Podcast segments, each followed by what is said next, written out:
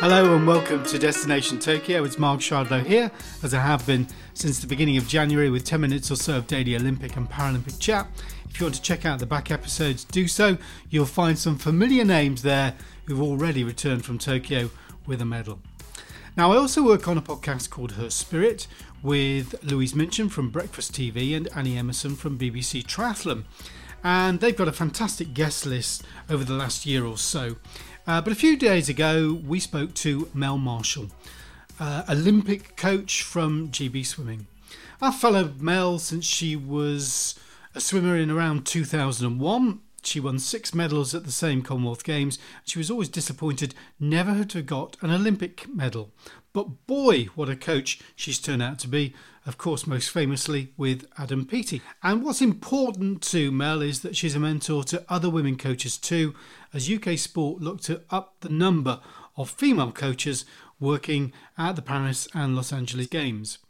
Well, the Her Spirit podcast has been published. You can hear this in full with Louise and Annie, and they started by asking Mel to reflect on the last couple of years? Yeah, it's been a fascinating eight, 18 months, and I use the word fascinating because it's probably the most politically correct answer that you can you can say online.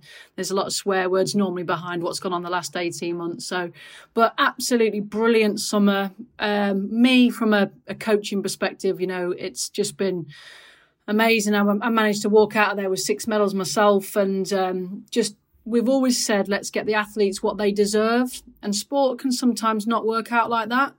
But this summer, those kids really, really got what they deserved. And um, credit to them, credit to the people that made it happen, credit to the massive amount of staff and effort and energy that's gone into finding COVID protocols, getting swimming pools in gardens, um, breaking through every barrier that you can break through to try and keep the the high performance element of what we do while the rest of the world shuts down. So it was really beautiful, and I'm still enjoying it now with a cold Kopparberg on an evening and just riding that high for another couple of weeks. I feel very proud, and I feel like you know if, if i'm somebody that can be a role model to show that things are possible that i take that responsibility very seriously i remember being in rio actually and i was in the warm-up area and i looked around and i was the only female that was there for 47 minutes. I was timing it.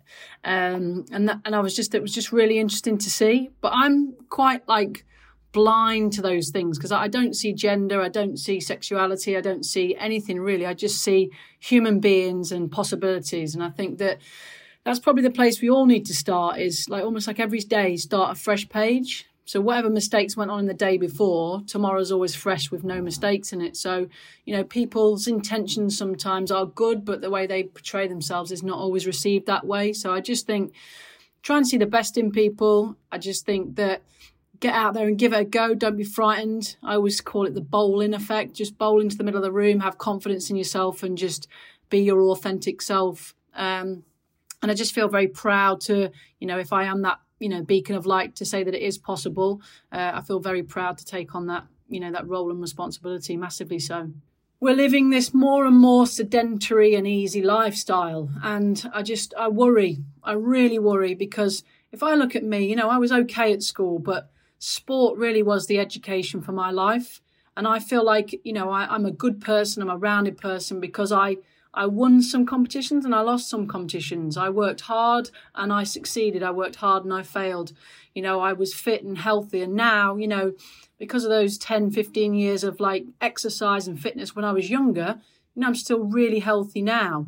Um, don't get me wrong, I like I like my prawn cocktail, crisps and popcorn at the cinema, but you know, you, you live a much healthier life. And I do worry now that everybody wants everything outcome, but they don't realize there's a process you need to get that satisfaction of an outcome. And kids now, you know, I really, I really do worry that um, we're not, we're just, we're just giving kids everything rather than putting competitive hurdles in their way to get over, so that when they arrive at adulthood, they've already coped with a lot of things. Those competitive hurdles are essential, and I think that that's what sport does. It provides those competitive hurdles to get over, to challenge yourself, to try and be better, to try and fail at something and fail at something and fail at something and then achieve it in the end. Um, it's so important, and sport does that. And how good is it? You know, you've watched the Olympics. How good, like, how good a mood does it put in everybody's living rooms when it comes off?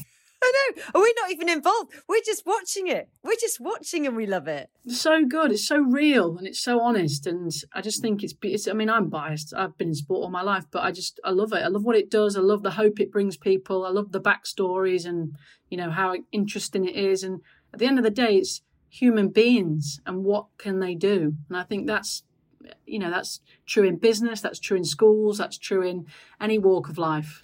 Michael, we need to package everything up that you've just said. Coming back to you, Mel, I mean, what I love about you is it's funny, you talk about not um, perhaps being academic at school, but to me, you are so in touch with like emotional intelligence and you speak incredibly eloquently. So, sport has given you all those things right too, because it's given you the confidence to speak like that tell us where it all started in terms of where did where did you get that from? Because I don't know if that's learnt behaviour or is that you know just kind of nature? Is it you know what is it? Great question. Reflective space counselling session about to happen.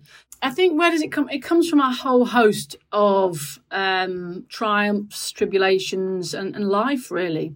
And again, I, I, think some of the things that come from for me is is my is my parents, is the people that I've been lucky enough to grow up around, my, my friends, my, my family, um, and I think that it just comes from it, it comes from life, I suppose. I don't, know where it comes from. It, it, it's not saying it doesn't arrive. It hasn't just arrived. You know, I've explored in terms of how you make the best version of yourself.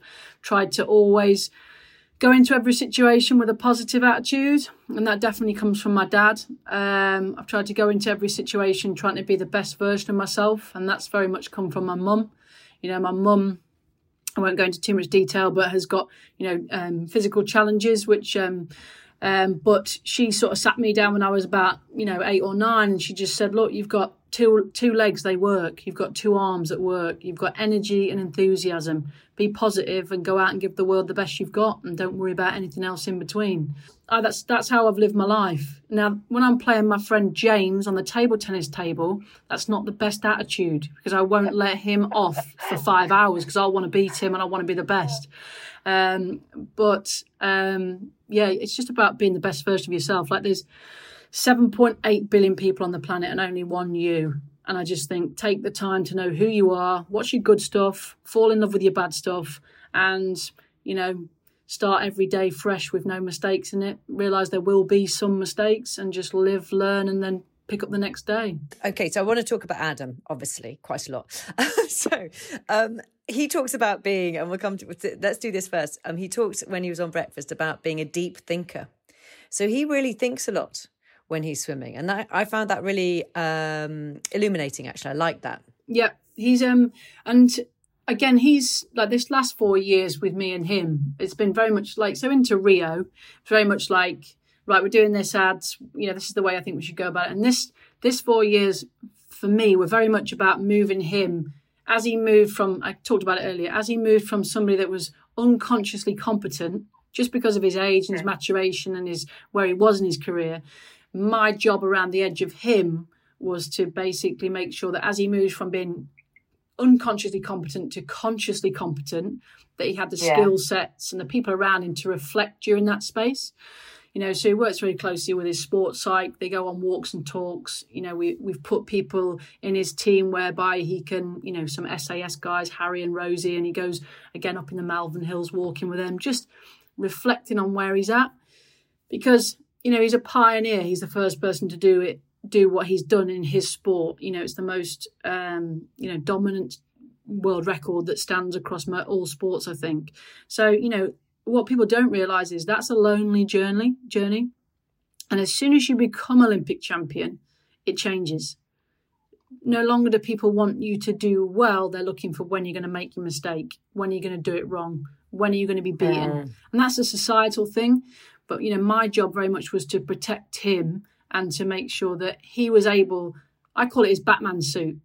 You know, you're going to get this. You're going to get critique. You're going to get people jealous. You're going to get people, and none of it's about you, Adam. It's about them. It's what they haven't got. It's what they're missing out on. It's what story they want to sell. So as you go through that minefield of criticism, you need to really know who you are.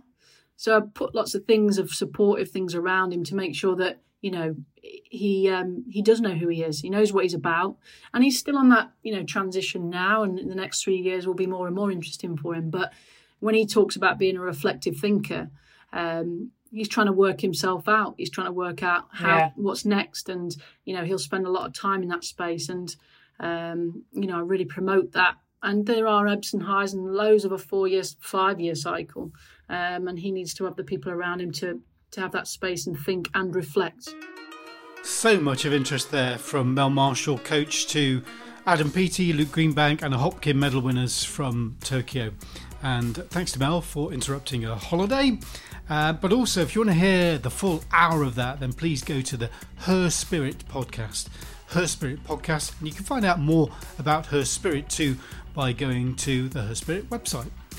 And that's it with reflections on the Olympic Games in Tokyo. We move for the next few days to the Paralympics and starting with Lauren Rowles, GB rower, in a fascinating interview.